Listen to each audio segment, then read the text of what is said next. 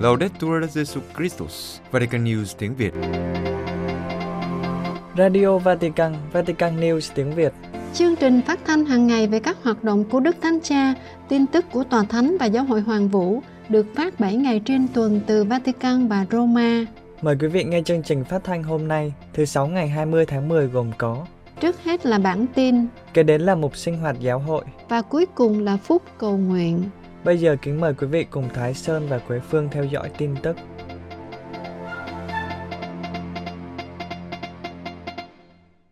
Đức Thánh Cha, lòng thương cảm là dấu ấn của Chúa trong trái tim chúng ta.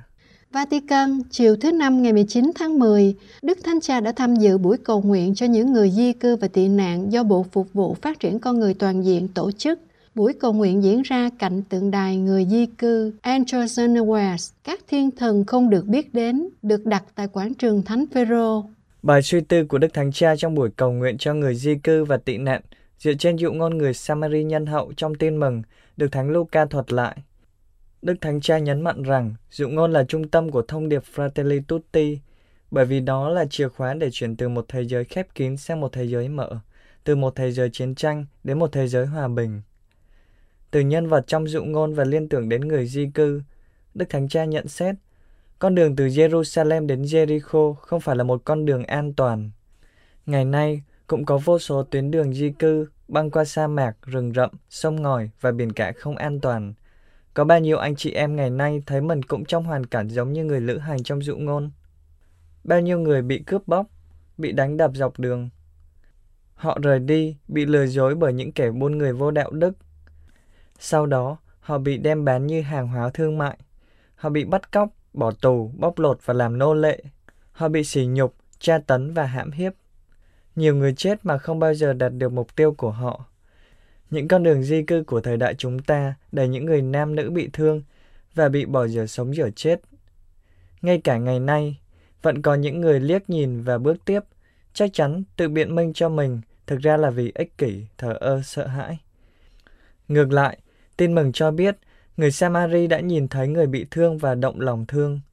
Đức Thánh Cha quả quyết, lòng thương cảm là dấu ấn của Chúa trong trái tim chúng ta. Giống như người Samari nhân hậu, ngày nay chúng ta được mời gọi gần gũi với tất cả những người lữ hành để cứu mạng sống họ, chữa lành vết thương, xoa dịu nỗi đau của họ. Đức Thánh Cha nhắc lại việc giúp đỡ người tị nạn qua bốn động từ, chào đón, bảo vệ, thăng tiến và hội nhập. Ngài nói, đây là một trách nhiệm lâu dài. Trên thực tế, người Samari nhân hậu dấn thân khi ông đi và cả khi ông về. Một cách thực tế cấp bách, tất cả chúng ta phải dấn thân làm con đường trở nên an toàn hơn để người di cư ngày nay không trở thành nạn nhân của cướp bóc. Cần phải tăng cường nỗ lực nhiều hơn để chống lại các mạng lưới tội phạm lợi dụng giấc mơ của những người di cư. Nhưng điều cần thiết không kém là chỉ ra những con đường an toàn hơn. Vì lý do này, chúng ta phải cam kết mở rộng các kênh di cư hợp lệ. Đức Thánh Cha cũng kêu gọi thúc đẩy một cách tiếp cận chung và đồng trách nhiệm trong việc quản lý các người di cư, vốn dường như sẽ gia tăng trong những năm tới. Giáo hội hiệp hành không phải là một kim tự tháp mà là ngôi nhà cho những ơn gọi đồng phẩm giá. Vatican Trong bài tham luận sáng ngày 18 tháng 10 để minh họa phần B3 của tài liệu làm việc, cha Dario Vitali, điều phối viên của các chuyên viên thần học tại Thượng Hội đồng, đã chỉ ra mối quan hệ giữa các thành phần khác nhau của giáo hội, giữa đồng trách nhiệm và thẩm quyền từ quan điểm hiệp hành. Trong một giáo hội hiệp hành, sự tham gia không thể mang tính cá nhân mà là của tất cả mọi người, như công đồng Vatican II đã chỉ ra, và chính trong những thời điểm đầy kịch tính như những gì đã trải qua trong những ngày gần đây, nhân loại cần một chứng từ mạnh mẽ và thuyết phục của một giáo hội, vừa là dấu chỉ vừa là công cụ hòa bình giữa các dân tộc. Cha Vitali giải thích hiến chế Lumen Gentium tạo nên diện mạo chính xác cho chủ đề về tham gia, trong đó chúng ta nói về dân chúa ngay cả trước các phẩm trật, làm sụp đổ kim tự tháp giáo hội học được xây dựng qua nhiều thế kỷ, khi cho thấy rằng tước hiệu lớn nhất của giáo hội không phải là giáo hoàng hay giám mục hay linh mục hay người thánh hiến mà là con thiên chúa. Khẳng định phẩm giá bình đẳng của tất cả mọi người được chỉ ra không có nghĩa là phủ nhận những khác biệt. Giáo hội là thân thể của Chúa Kitô sống động và xinh đẹp do có nhiều hồng ân, đặc sủng, thừa tác vụ, ơn gọi khác nhau. Đây là một nguyên tắc được công đồng bày tỏ, do đó phá vỡ mối quan hệ bất cân xứng giữa quyền bính vân phục đã cấu trúc nên giáo hội kim tự tháp khi đảo ngược mối quan hệ giữa hai chủ thể và đặt chức linh mục chung trước chức linh mục thừa tác, thừa nhận sự đa dạng bổ sung khiến chúng không thể triệt tiêu lẫn nhau. Do đó, dân Thiên Chúa trở lại với việc cuối cùng trở thành những chủ thể tích cực của đời sống giáo hội. Cha Vitali cho biết thêm, tính hiệp hành và khái niệm hiệp thông được xác định với điều kiện là chúng ta hiểu giáo hội là dân Thiên Chúa đang trên hành trình Phục vụ giáo hội này là các mục tử trong một sự hiệp thông phẩm trật được quy định bởi sự phục vụ hiệp nhất của giám mục Roma. Phần B3, cha Vitali giải thích sẽ chỉ ra con đường để khởi động việc đổi mới các tiến trình, cơ cấu và thể chế trong một giáo hội hiệp hành truyền giáo trong sự đón nhận tiệm tiến bức tranh giáo hội học do công đồng Vatican II thiết kế chính trên mối quan hệ giữa dân chúa, giám mục đoàn và giám mục Roma mà giáo hội hiệp hành được thành lập như là giáo hội lắng nghe, thừa nhận và bảo đảm các chức năng tương ứng của các chủ thể khác nhau trong thân thể giáo hội. Tiến trình Thượng Hội đồng này là một dịp đặc biệt để thực hành cả tính hiệp hành và tính hợp đoàn, vì nó bảo đảm việc thực hành hiệu quả, cảm thức đức tin của dân chúa, cũng như khả năng phân định của các mục tử. Về phương diện thần học, cần suy nghĩ lại về giáo hội theo chìa khóa hiệp hành để toàn bộ giáo hội và mọi thứ trong giáo hội, cuộc sống, các tiến trình, các tổ chức được suy tư lại theo chiều kích hiệp hành. Trên phương diện thể chế, cần bảo đảm cho giáo hội không gian để thực hành tính hiệp hành. Đại hội Thượng Hội đồng Giám mục thứ 16 sẽ gửi một lá thư cho dân chúa để tiếp tục hành trình hiệp hành. Vatican, trong cuộc họp báo chiều ngày 18 tháng 10, ông Paolo Ruffini, Chủ tịch Ủy ban Thông tin của Đại hội Thượng Hội đồng Giám mục thứ 16, cho biết rằng khi kết thúc, Đại hội Thượng Hội đồng Giám mục thứ 16 sẽ soạn thảo một lá thư gửi đến toàn thể dân chúa. Ông Ruffini cũng là Bộ trưởng Bộ Truyền thông của Tòa Thánh, nói rằng Ủy ban về tài liệu tổng hợp đã nghĩ về một tài liệu để nói với càng nhiều người càng tốt, và đặc biệt là những người chưa được tiếp cận hoặc chưa tham gia vào tiến trình hiệp hành về trải nghiệm của các thành viên Thượng Hội đồng. Ông giải thích rằng Ban Thư ký Thượng Hội đồng với sự đồng ý của Đức Thánh Cha đã đệ trình đề xuất cho một cuộc bỏ phiếu của đại hội và được đa số tham dự viên chấp thuận. Trong số 346 cử tri, có 335 người ủng hộ và 11 người phản đối. Về tài liệu tổng hợp, Bộ trưởng Bộ Truyền thông một lần nữa thông báo với các phóng viên rằng vào cuối cuộc họp khoáng đại thứ 12 vào sáng thứ Tư ngày 12 tháng 10, cuộc họp đã bắt đầu thảo luận về phần B3 của tài liệu làm việc, về chủ đề, sự tham gia, trách nhiệm và thẩm quyền, những tiến trình, cơ cấu và thể chế nào cho một giáo hội có tính hiệp hành truyền giáo. Đức Hồng Y Jean-Claude Olerich, Tổng tường trình viên, đã thông báo rằng Ủy ban phụ trách đã quyết định rằng tài liệu sẽ tương đối ngắn và nhằm phục vụ một quá trình vẫn tiếp tục.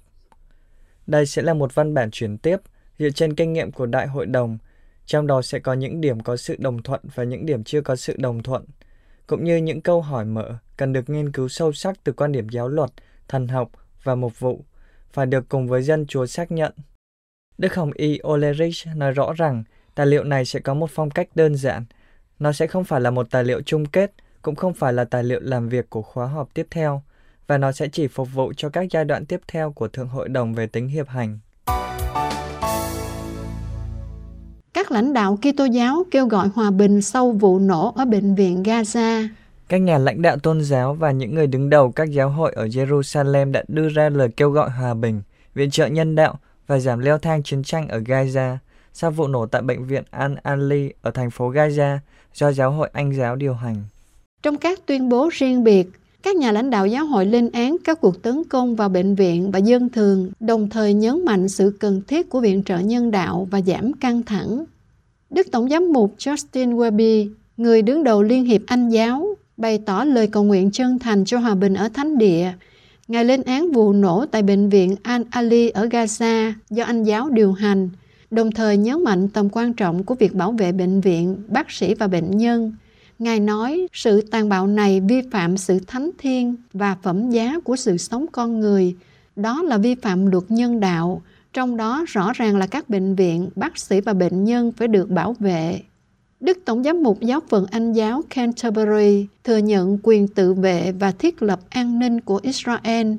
Theo Ngài, Israel có quyền và nghĩa vụ hợp pháp để tự bảo vệ mình cũng như theo đuổi phản ứng tương xứng và phân biệt để thiết lập an ninh của mình. Tuy nhiên, Ngài đau buồn về số dân thường thiệt mạng do chiến dịch ném bom của Israel vào Hamas. Ngài kêu gọi thả con tin và tiếp cận nhân đạo, kêu gọi một con đường khác, con đường cứu các mạng sống vô tội và theo đuổi công lý, an ninh và hòa bình lâu dài cho tất cả mọi người. Các thượng phụ và lãnh đạo các giáo hội ở Jerusalem cũng đã đưa ra một tuyên bố sau cuộc họp được tổ chức để giải quyết cuộc khủng hoảng nhân đạo đang leo thang ở thánh địa, nhấn mạnh đến sự thánh thiêng của sự sống con người. Các ngài lên án bạo lực nhắm vào dân thường, đặc biệt là ở Gaza khi nói rằng chúng ta đang chứng kiến một chu kỳ bạo lực mới với một cuộc tấn công không thể chấp nhận được nhằm vào tất cả dân thường. Các ngài cũng bày tỏ sự đau buồn trước quyết định sơ tán khỏi phía bắc Gaza, nói rằng điều đó sẽ chỉ làm trầm trọng thêm một thảm họa nhân đạo vốn đã thảm khốc và kêu gọi tiếp cận nhân đạo. Các lãnh đạo các giáo hội kêu gọi Israel với sự hỗ trợ của quốc tế cho phép cung cấp nhân đạo vào Gaza và kêu gọi tất cả các bên giảm xung đột. Chúng tôi kêu gọi nhà nước Israel với sự hỗ trợ của cộng đồng quốc tế cho phép các nguồn cung cấp nhân đạo vào Gaza. Hơn nữa, chúng tôi kêu gọi tất cả các bên ngừng leo thang chiến tranh. Cuối cùng, các ngài yêu cầu các cộng đoàn trên toàn cầu tham gia ngày cầu nguyện và ăn chay vào ngày 27 tháng 10 theo lời mời gọi của Đức Thánh Cha Francisco. Các ngài kết luận vẫn còn thời gian để ngăn chặn sự thù hận. Hơn 230 tổ chức tham gia lời kêu gọi ngừng bắn ngay lập tức ở giải Gaza và Israel. Israel, hơn 230 tổ chức, bao gồm ActionNet International, CSV, ChristianNet, ChristianNet Ireland, Church World Service, Intersource, các thừa sai của Trung tâm Công lý và Hòa bình Thánh Tâm, tỉnh Úc, Pax Christi Australia, Pax Christi Hoa Kỳ, Làng Trẻ Em SOS Palestine, cùng tham gia lời kêu gọi ngừng bắn nhân đạo tại giải Gaza và Israel. Trong lời kêu gọi chung, các tổ chức trên nói rằng dân thường không phải là con bài mặc cả. Các gia đình phải có thể chôn cất và thương khóc người chết. Chu kỳ bạo lực chống lại thường dân vô tội phải chấm dứt. Nhắc lại sự tàn phá của cuộc xung đột giữa Hamas và Israel với số lượng người chết và người bị thương bị bắt làm con tin, các tổ chức cũng nhấn mạnh đến cảnh báo của Liên Hợp Quốc về tình trạng thiếu nước, thực phẩm, nhiên liệu, vật tư y tế và thậm chí cả túi đựng xác do bị bao vây. Đồng thời khẳng định rằng các sự kiện xảy ra vào tuần trước đã đưa chúng ta đến bờ vực của một thảm họa nhân đạo và thế giới không thể chờ đợi thêm nữa mới hành động. Đó là trách nhiệm tập thể của chúng ta. Các tổ chức này kêu gọi rằng trong thời gian ngừng bắn, các bên nên tạo điều kiện thuận lợi cho việc cung cấp hỗ trợ cứu sinh, bao gồm thực phẩm, thiết bị y tế, nhiên liệu, điện và cung cấp Internet cho Gaza, cũng như khả năng tiếp cận an toàn cho nhân viên nhân đạo và y tế. Trả tự do cho tất cả các con tin dân sự, đặc biệt là trẻ em và người già. Cho phép các đoàn xe nhân đạo đến các cơ sở, trường học, bệnh viện và cơ sở y tế của Liên Hợp Quốc ở phía Bắc Gaza và cam kết bảo vệ họ mọi lúc cùng với dân thường và nhân viên ở đó. Theo các tổ chức này, chúng ta phải kêu gọi lệnh ngừng bắn của chính phủ Israel để dân thường rời khỏi phía Bắc Gaza và cho phép sơ tán y tế để điều trị khẩn cấp cho những bệnh nhân trong tình trạng nguy kịch. Cuối cùng, các tổ chức kêu gọi Hội đồng Bảo an Liên Hợp Quốc, Tổng thư ký Liên Hợp Quốc và tất cả các nhà lãnh đạo thế giới phải hành động ngay lập tức để đảm bảo lệnh ngừng bắn có hiệu lực. Đây vẫn là lựa chọn duy nhất của chúng ta để tránh thiệt hại thêm về nhân mạng và thảm họa nhân đạo. Bất cứ điều gì tệ hơn sẽ mãi mãi là vết nhơ trong lương tâm tập thể của chúng ta. Quý vị vừa theo dõi bản tin ngày 20 tháng 10 của Vatican News tiếng Việt. Vatican News tiếng Việt.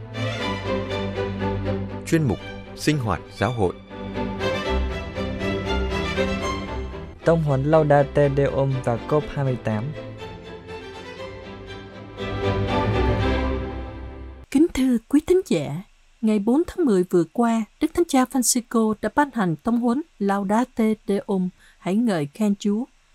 Một tuần sau khi tông huấn mới này được công bố, báo quan sát viên Roma của Tòa Thánh đã có bài suy tư về mối liên hệ giữa Laudate Deum và Hội nghị Thượng đỉnh về biến đổi khí hậu lần thứ 28 của Liên Hiệp Quốc sắp tới. Mời gọi mọi người chú ý đến cuộc khủng hoảng khí hậu. Trước hết ở số 2, Đức Thánh Cha viết, 8 năm đã trôi qua từ khi tôi công bố thông điệp Laudato Si, trong đó tôi muốn chia sẻ với tất cả anh chị em, những anh chị em trên hành tinh đau khổ của chúng ta, những người quan tâm chân thành về việc chăm sóc ngôi nhà chung của chúng ta. Tuy nhiên, thời gian trôi qua, tôi nhận ra rằng những phản ứng của chúng ta chưa thỏa đáng, trong khi thế giới chúng ta sống đang sụp đổ và có thể sắp đến điểm tan vỡ. Ngoài khả năng này, không thể nghi ngờ rằng tác động của biến đổi khí hậu sẽ ngày càng gây tổn hại đến cuộc sống và gia đình của nhiều người. Chúng ta sẽ cảm nhận được tác động của nó trong các lĩnh vực chăm sóc sức khỏe, nguồn lao động, khả năng tiếp cận các nguồn lực, nhà ở, di cư bắt buộc, vân vân. Trong những lời này, chúng ta thấy rõ những lý do khiến Đức Thánh Cha Francisco qua tông huấn Laudate Deum kêu gọi tất cả những người thiện chí chú ý đúng mức đến cuộc khủng hoảng khí hậu. Hội nghị COP28 Trong văn kiện ngắn gọn nhưng sâu sắc, có nhiều đoạn Đức Thánh Cha đề cập đến hội nghị tiếp theo của các bên tham gia hội nghị thượng đỉnh của Liên Hiệp Quốc về biến đổi khí hậu sẽ diễn ra tại Dubai từ ngày 30 tháng 11 đến ngày 12 tháng 12 năm 2023. Có 198 quốc gia đã tham gia công ước bao gồm cả tòa thánh. Vào thứ Tư ngày 11 tháng 10, Đức Thánh Cha đã tiếp tiến sĩ Sultan Al-Jaber, Bộ trưởng Bộ Công nghiệp và Công nghệ tiên tiến của các tiểu vương quốc Ả Rập Thống Nhất và là chủ tịch của COP28. Đức Thánh Cha viết, nếu chúng ta tin vào khả năng con người vượt qua những lợi ích nhỏ và suy nghĩ theo hướng lớn hơn, chúng ta có thể tiếp tục hy vọng rằng COP28 sẽ cho phép đẩy nhanh quá trình chuyển đổi năng lượng một cách dứt khoát, với những cam kết hiệu quả phải được giám sát liên tục Hội nghị này có thể thể hiện một sự thay đổi hướng đi, cho thấy rằng mọi việc được thực hiện kể từ năm 1992 trên thực tế đều nghiêm túc và đáng nỗ lực. Nếu không, nó sẽ là một sự thất vọng lớn và gây nguy hiểm cho bất cứ điều tốt đẹp nào cho đến nay đã đạt được. Tránh sự thất vọng này là mối quan tâm của mọi người. Đó là một quá trình đặt ra câu hỏi cho nhiều tác nhân được đề cập ít nhiều trực tiếp trong Laudate Deum với hy vọng rằng sự ảnh hưởng lẫn nhau của họ có thể đảm bảo rằng đạo đức sẽ chiếm ưu thế trên các lợi ích địa phương hoặc ngẫu nhiên và đáp lại sự thiếu lương tâm và trách nhiệm đã bị thông điệp Laudato Si tố cáo. Cộng đồng khoa học Một trong những tác nhân này là cộng đồng khoa học, cam kết làm nổi bật điều mà chương đầu tiên của Laudato Si nhắc lại.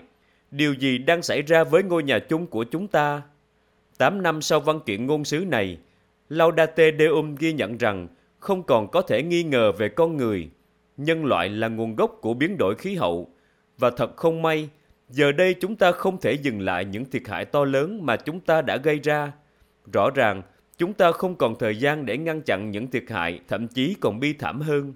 Trước quan sát đáng lo ngại này, chúng ta không thể tiếp tục thụ động hoặc thờ ơ, nhưng rất cần một góc nhìn rộng hơn, một góc nhìn có thể giúp chúng ta đánh giá cao những điều kỳ diệu của sự tiến bộ nhưng cũng chú ý nghiêm túc đến những tác động khác mà một thế kỷ trước có lẽ không thể tưởng tượng được. Thế giới doanh nhân Đây là lúc một tác nhân khác phát huy tác dụng, đó là thế giới doanh nhân. Giới này có vai trò quan trọng là chủ động ứng phó với sự cấp bách này từ cộng đồng khoa học và thúc đẩy một cách thông minh quá trình chuyển đổi nhanh chóng, thực sự quan tâm đến ngôi nhà chung của chúng ta. Theo Laudato Si, kinh doanh là một ơn gọi cao quý hướng tới việc tạo ra sự giàu có và cải thiện thế giới của chúng ta. Kinh doanh có thể là một nguồn lợi ích của sự thịnh vượng cho các khu vực mà nó hoạt động, đặc biệt nếu kinh doanh có việc tạo việc làm là một phần thiết yếu trong việc phục vụ công ích. Theo quan điểm này, Laudate Deum nhấn mạnh rằng người ta cũng thường nghe nói rằng những nỗ lực giảm thiểu biến đổi khí hậu bằng cách giảm sử dụng nhiên liệu hóa thạch và phát triển các nguồn năng lượng sạch hơn sẽ dẫn đến giảm số lượng công việc. Điều đang xảy ra là hàng triệu người đang mất việc làm do những tác động khác nhau của biến đổi khí hậu. mực nước biển dâng, hạn hán và các hiện tượng khác ảnh hưởng đến hành tinh đã khiến nhiều người phải trôi dạt.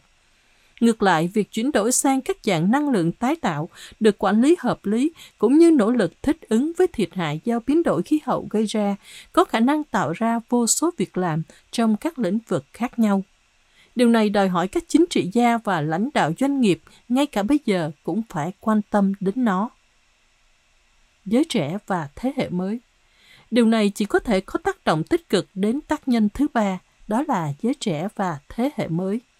Thật dễ dàng nhận thấy rằng nội dung Laudate Deum xoay quanh họ. Điều được yêu cầu ở chúng ta không gì khác hơn là một trách nhiệm nhất định đối với di sản mà chúng ta sẽ để lại sau khi chúng ta qua đi. Bài phát biểu của Đức Thánh Cha Francisco với các sinh viên đại học trong Ngày Giới Trẻ Thế Giới ở Lisbon vào ngày 3 tháng 8 năm nay được nhắc lại. Vì vậy, hãy nỗ lực tạo ra một vũ đạo mới tôn trọng vũ điệu cuộc sống bằng cách đặt con người vào vị trí quan trọng nhất. Trung tâm. Người già này đang nói chuyện với các bạn. Vì tôi là một người già, cũng ước mơ rằng các bạn sẽ trở thành một thế hệ giáo viên, thầy dạy của nhân loại, những người thầy thương xót, những người thầy mang đến những cơ hội mới cho hành tinh của chúng ta và cư dân của nó những người thầy hy vọng bảo vệ sự sống trên hành tinh của chúng ta, nơi ngày nay đang bị đe dọa bởi những thiệt hại sinh thái nghiêm trọng. Ở đây, đòn bẩy giáo dục và đào tạo trở thành một yếu tố hỗ trợ thiết yếu. Xã hội dân sự Xã hội dân sự là tác nhân thứ tư, nhắc lại những lời của thông điệp Fratelli Tutti. Nhiều nhóm và tổ chức trong xã hội dân sự giúp bù đắp những thiếu sót của cộng đồng quốc tế, sự thiếu phối hợp trong các tình huống phức tạp thiếu quan tâm đến các quyền cơ bản của con người. Laudate Deum nhấn mạnh rằng, trong trung hạn, toàn cầu hóa tạo thuận lợi cho những trao đổi văn hóa tự phát, sự hiểu biết lẫn nhau lớn hơn và các tiến trình hội nhập của mọi người. Điều này cuối cùng sẽ tác động đến một chủ nghĩa đa phương từ bên dưới, chứ không chỉ đơn giản là một chủ nghĩa được xác định bởi giới tinh hoa quyền lực. Những nhu cầu nổi lên từ bên dưới trên khắp thế giới – nơi các nhà hoạt động từ rất nhiều quốc gia giúp đỡ và hỗ trợ lẫn nhau, cuối cùng có thể gây áp lực lên các nguồn quyền lực. Người ta hy vọng rằng điều này sẽ xảy ra đối với cuộc khủng hoảng khí hậu. Các chính phủ Tác nhân thứ năm là các chính phủ. COP28 sẽ do các tiểu vương quốc Ả Rập Thống Nhất đăng cai và chủ trì. Đất nước này, một đất nước xuất khẩu nhiên liệu hóa thạch lớn, đã trải qua quá trình chuyển đổi năng lượng trong gần 20 năm với tư cách là chủ tịch của COP28, họ đã phát triển chương trình hành động với bốn trụ cột chính. Đẩy nhanh quá trình chuyển đổi năng lượng công bằng và có trật tự, ổn định tài chính khí hậu, tập trung vào con người, thiên nhiên, cuộc sống và sinh kế, đồng thời củng cố mọi thứ một cách toàn diện. Các lực lượng mới nổi ngày càng trở nên phù hợp và trên thực tế có khả năng đạt được những kết quả quan trọng trong việc giải quyết các vấn đề cụ thể. Thực tế là câu trả lời cho các vấn đề có thể đến từ bất kỳ quốc gia nào, dù ít đến đâu, cuối cùng cũng cho thấy chủ nghĩa đa phương là một quá trình tất yếu. Đức Thánh Cha Francisco khuyến khích mọi người hy vọng vào một kết quả tích cực của COP28. Thực tế, COP28 đang đứng trước một cơ hội quan trọng để tạo động lực thực sự, hướng tới quá trình chuyển đổi tập trung vào công ích và tương lai của con em chúng ta. Các giải pháp hiệu quả nhất sẽ không chỉ đến từ nỗ lực cá nhân, nhưng trên hết là đến từ quyết định chính trị lớn ở cấp quốc gia và quốc tế. Đó là một quá trình phức tạp nhưng cần thiết đối với nhân loại hôm nay và ngày mai, đòi hỏi sự tham gia của mọi người với nhận thức rằng mọi người đều được kết nối và không ai được cứu một mình và không có những thay đổi lâu dài nếu không có văn hóa, không có sự trưởng thành về lối sống và niềm tin xã hội và không có những thay đổi văn hóa nào nếu không có những thay đổi cá nhân vì khi con người tuyên bố chiếm lấy vị trí của Thiên Chúa, họ trở thành kẻ thù tồi tệ nhất của chính mình.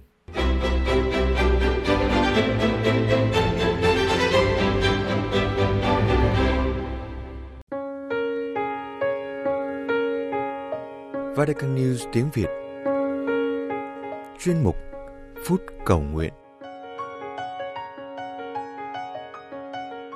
Thầy để lại bình an cho anh em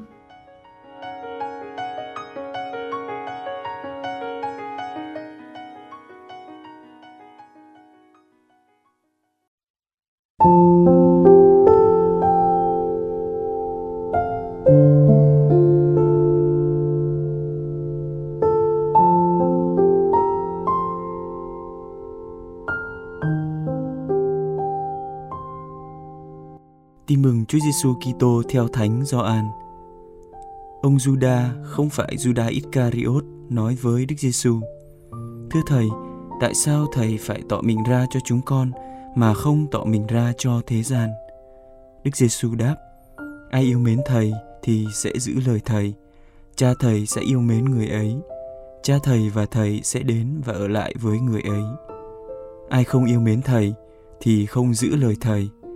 Và lời anh em nghe đây không phải là của thầy, nhưng là của Chúa Cha, đấng đã sai thầy.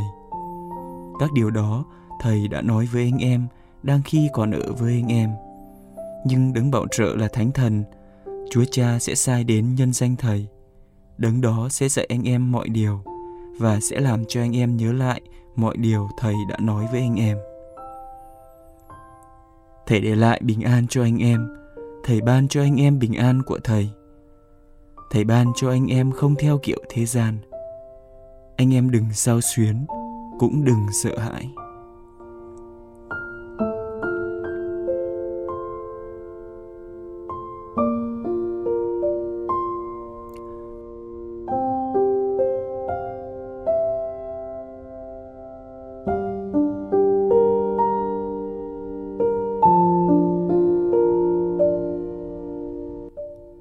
Trong hành trình dương thế này, bình an luôn là điều con người khát mong tìm kiếm. Nhưng dường như chưa bao giờ thành tựu và trọn vẹn.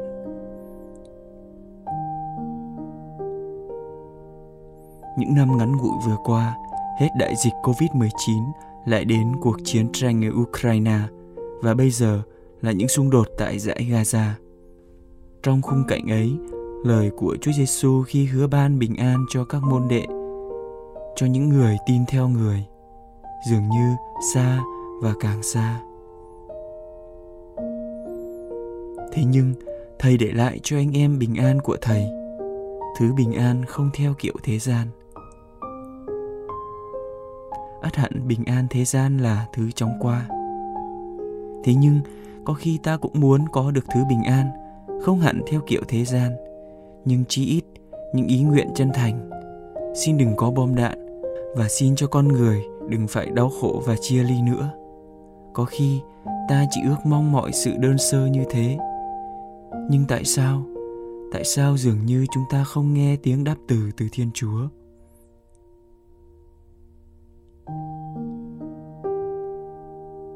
Vậy chúa mời gọi chúng ta điều gì? Và lời anh em nghe đây không phải là của thầy, nhưng là của chúa cha đấng đã sai thầy. Dường như điều chúng ta được mời gọi là tin tưởng vào thần khí. Điều chúng ta có thể làm là cầu nguyện và luôn tin tưởng. Dãy gaza có lẽ cũng là cung đường mà đức giêsu có lần đã bước đi. Bầu trời xanh đó có lẽ hai ngàn năm trước ngài đã nếm trải, đã chiêm ngắm.